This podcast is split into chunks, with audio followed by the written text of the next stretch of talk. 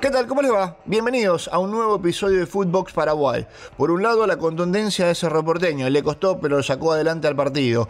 Libertad recuperó la punta. Partido bravo frente a Guaraní. Lo terminó ganando el equipo de Daniel Garnero. Olimpia perdió el invicto. Se le cortó esa semana dulce. Había ganado el Clásico, había clasificado a la zona de grupos de la CONMEBOL Libertadores. Se le cortó todo frente a Sportivo Ameliano. Dentro de un par de días se nos vienen los encuentros de las eliminatorias. Y al día siguiente los sorteos, tanto de la CONMEBOL Libertadores como de la CONMEBOL Sudamericana. Cuánta expectativa también. Todo esto lo charlamos hoy en Fútbox Paraguay.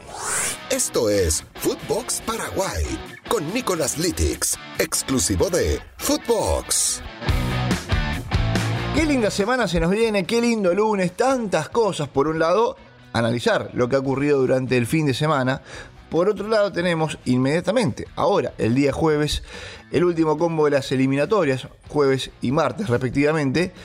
Y además, el viernes, al día siguiente del partido de Paraguay-Ecuador, por ejemplo, tendremos el sorteo, tanto de la CONMEBOL Libertadores como de la CONMEBOL Sudamericana, y la fase de grupos. Empieza a jugarse una etapa más importante, ¿sí? Han pasado las etapas previas en las competencias internacionales a nivel de clubes. Así que hay mucho, mucho realmente para compartir y para charlar en este episodio de Fútbox Paraguay. Bueno, a ver, ¿por dónde empezamos? Eh, porque por un lado me quiero ir al viernes pasado, que tuvimos la conferencia de prensa de Guillermo Barros Schelotto con la convocatoria de nuevos jugadores, pensando en función a lo que vendrá el día jueves, porque el día jueves para Paraguay es la despedida. Paraguay no ha cumplido el objetivo, Paraguay no pudo llegar a la Copa del Mundo, una vez más, así como ocurrió para el Mundial de Brasil dos mil catorce y Rusia dos mil dieciocho, es decir, serán tres Copas del Mundo consecutivas sin la presencia de Paraguay. Pero Guillermo Barros Schelotto entendió esto también como el arranque de un nuevo proceso. Estos dos partidos oficiales que le quedan a Paraguay, ante Ecuador y ante Perú, como el arranque de un nuevo proceso. Y por eso la convocatoria de nuevos jugadores, es decir, habrá debut absolutos, en realidad convocatorias eh, por primera vez para varios, eh, para Zárate, para Marcos Gómez, eh, está Josué Colmán, está Galarza, eh, algunos que van repitiendo pero que en realidad son sus primeras convocatorias, retornan algunos de ciclos anteriores como Richard Ortiz, por ejemplo, eh, bueno, el mismo Colmán, pero quiero decir, Eh, es, es el arranque de un nuevo proceso, sumando a aquellos que ya venían siendo convocados, pero que todavía son jóvenes, Enciso, Robert Morales, la experiencia de otros que ya llevan hace, hace tiempo en la selección, y empezar a trabajar en ese proyecto de selección nueva. El partido será el jueves frente a Ecuador en Ciudad del Este, y será, será la despedida. Eh, así que tenemos eso por un lado. Después el partido ante Perú, se cierra todo, vendrán partidos amistosos en el calendario y empezar a trabajar la selección para la Copa América del veinticuatro. Y después, más lejos, más adelante, veremos cómo vienen las cosas para el dos mil veintiséis. Con más participación de equipos, por lo tanto, con un cupo ampliado también a nivel Sudamérica, lo que brinda más chances. Claro, uno dirá, Paraguay en este momento está noveno. Este, con, incluso con la ampliación de cupos no llegaba. Eso sería muy duro que ocurra, en caso que ocurra, y ojalá que no, para la Copa del Mundo del veinte veintiséis. Pero el arranque de un nuevo proceso siempre va renovando ilusiones de aquí para adelante. Eh, tendremos los sorteos también. Vamos a meternos en la fecha. Vamos a meternos en la fecha del campeonato, eh, porque una fecha que incluso dentro del mismo fin de semana hemos tenido dos líderes. Uno provisorio, como Cerro Porteño, que fue muy contundente frente a Resistencia, con ese tres a cero. Uno dirá, bueno, lo pasó por arriba, y cuando uno lee un tres a cero, ¿no? Pero no fue tan así. A Cerro le costó. Es decir, Resistencia se queda con un hombre menos en el minuto sesenta y cinco, y allí cambia el partido. Cuando Resistencia queda, se queda con un hombre menos a los sesenta y cinco... Fíjense ustedes solamente en las estadísticas. Llega el primer gol de Cerro a los setenta y uno, es decir, seis minutos después. A los setenta y seis el siguiente gol y a los ochenta y ocho el último gol. Doblete de Robert Morales y en el medio marcó Claudio Aquino un golazo de tiro libre. Pero a Cerro le costó. Cerro necesitó estar en una ventaja numérica en campo para, para encontrar destrabar el partido, quedarse con la victoria y ser en ese momento líder del campeonato. Pero claro, faltaba que juegue Libertad al día siguiente y allí la, la, la, la punta volvió a cambiar. Pero de todos modos el equipo de Chiquiarse era una victoria importante porque había que dejar atrás el superclásico. Recuerden ustedes que hasta no hace mucho Cerro había jugado el superclásico con una derrota en su propia cancha y por lo tanto necesitaba olvidar eso y lo hizo con un tres a cero. Es un, un buen resultado. Así que Cerro Porteño en ese momento tomaba la punta. Pero la fecha había arrancado también con la victoria de Sol en Itagua sobre, sobre el doce de octubre. Después tuvimos a... a Libertad, el partido frente a Guaraní, ¿sí? eh, yo dije lo de Sol de América sobre el doce de octubre. Libertad sobre Guaraní fue un partido con muchísima gente, muchísima gente allí en la cancha de Libertad, en la huerta, y aparecieron, apareció la dupla goleadora de Libertad, apareció Julio Enciso, la juventud, la velocidad, y apareció Tacuara Cardoso para destrabar también el partido con su cabezazo, la experiencia de Tacuara siempre presente. Y Libertad, que con, ese, con esa victoria el equipo de Arnero agarró nuevamente la punta, así como había empezado la fecha, y así Libertad de vuelta siendo el líder, termina la jornada siendo el líder del torneo. Bueno, y tuvimos también, como para cerrar la fecha, si se quiere, una sorpresa, porque lo de Ameliano frente a Olimpia ha sido una sorpresa. Olimpia venía de ganar el clásico, de dar vuelta a la serie frente a Fluminense en el marco de la CONMEBOL Libertadores y llegar a la fase de grupos frente a Fluminense, equipo brasileño. Había que la obligación de, de sacar una diferencia de dos goles, la hizo y terminó ganando Olimpia. Un desgaste físico muy grande también tiene esto. Y después le tocó jugar frente a Ameliano en condición de local para Olimpia, es decir, en para uno.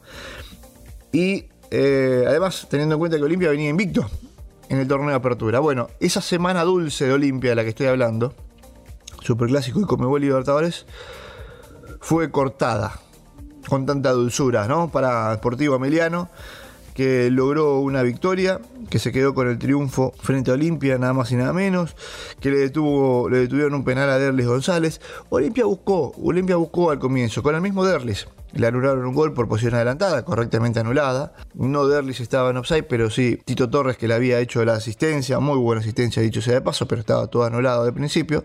Eh, Derlis tuvo un tiro en el palo, lo buscó, lo buscó Olimpia, no, no pudo. Y en alguna sorpresa aparece el primer gol de Gustavo Caballero como para sorprender a Olimpia. Y después se le fue complicando aún más el partido, tanto que terminó dos a cero. Así que fue una de las sorpresas que ha tenido la fecha para el equipo de Humberto García, que se quedó con, con el partido. Le corta así la racha positiva al equipo de Julio César Cáceres. Primera derrota en el torneo de apertura, está cuarto Olimpia con este resultado. De hecho tendrá que medir a Resistencia en la próxima. Nacional será el rival de Ameliano.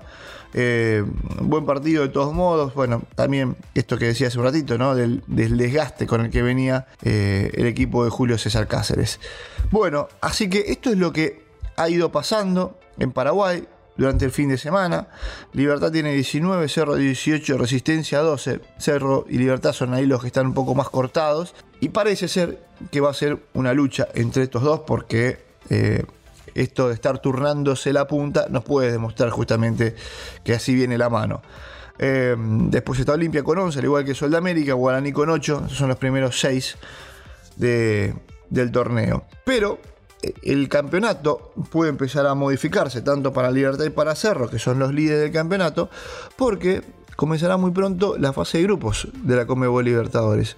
Es decir, que Cerro y Libertad van a empezar a tener doble competencia, y eso puede hacer desviar un poco el foco cuando tengan partidos del campeonato local, cuando tengan que guardarse jugadores pensando en el plano internacional, independiente de quiénes sean sus rivales. Seguramente hay cuestiones que ir cuidando, el desgaste de las piernas y demás. Así que la doble competencia también tendrá cuestiones que trabajarlas en cuanto a lo logístico.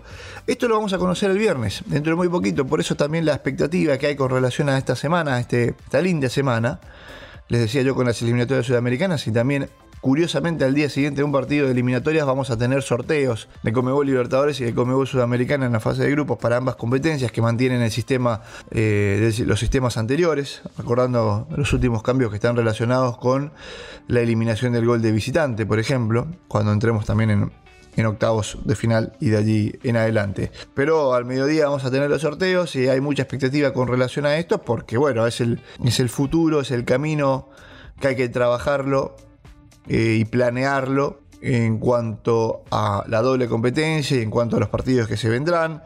Van a tocar seguramente para la mayoría de, de los equipos algún que otro rival muy complicado, porque esta es una CONMEBOL Libertadores que tiene realmente a los mejores en ese bolillero número uno: River, Boca, eh, los equipos brasileños, Palmeiras, Flamengo, Mineiro y compañía, Nacional de Uruguay, Peñarol, está Paranaense también de Brasil, me estoy olvidando algunos seguramente, pero es un cupón con equipos muy bravos realmente.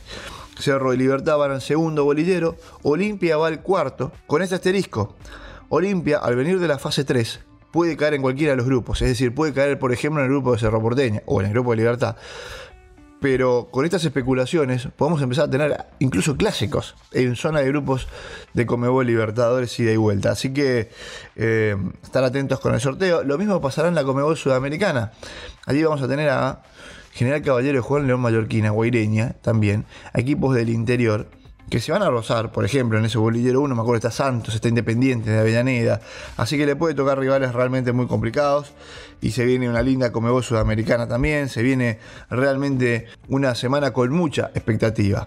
A dejar de lado lo que ha pasado durante el fin de semana, vamos a estar seguramente con la semana también y analizando lo que vendrá eh, para los equipos y una nueva fecha del torneo, aunque vamos a tener un parate por esto de las eliminatorias. Sí, vamos a tener un partido que tienen que regularizar Olimpia y Sol de América, y después vamos a meternos en las eliminatorias, ¿sí? Con los partidos de eliminatorias sudamericanas, con los encuentros de lo que será el último combo y algunos equipos que irán sacando pasajes para el Mundial, y otro con el repechaje también este, buscará llegar a, a Qatar veinte veintidós, y después el sorteo de las competencias internacionales a nivel de grupos. Así que se viene una semana realmente muy linda y muy atractiva.